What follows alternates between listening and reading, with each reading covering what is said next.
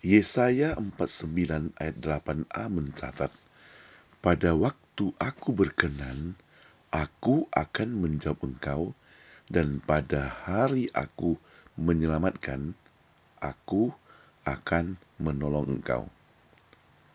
Banyak problema rumit di dalam kehidupan kita sering membuat frustrasi.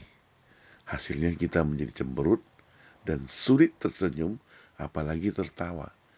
Namun jika dipikirkan lagi lebih mendalam, ternyata sesulit apa pun problema yang pernah kita hadapi, tetap saja terselesaikan hingga hari ini.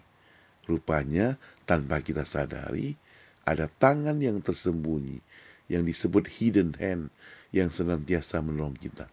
Tangan tersebut kita sebut dengan tangan Tuhan.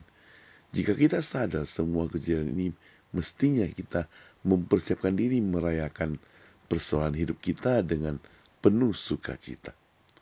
Inilah keunikan dan kelebihan orang percaya.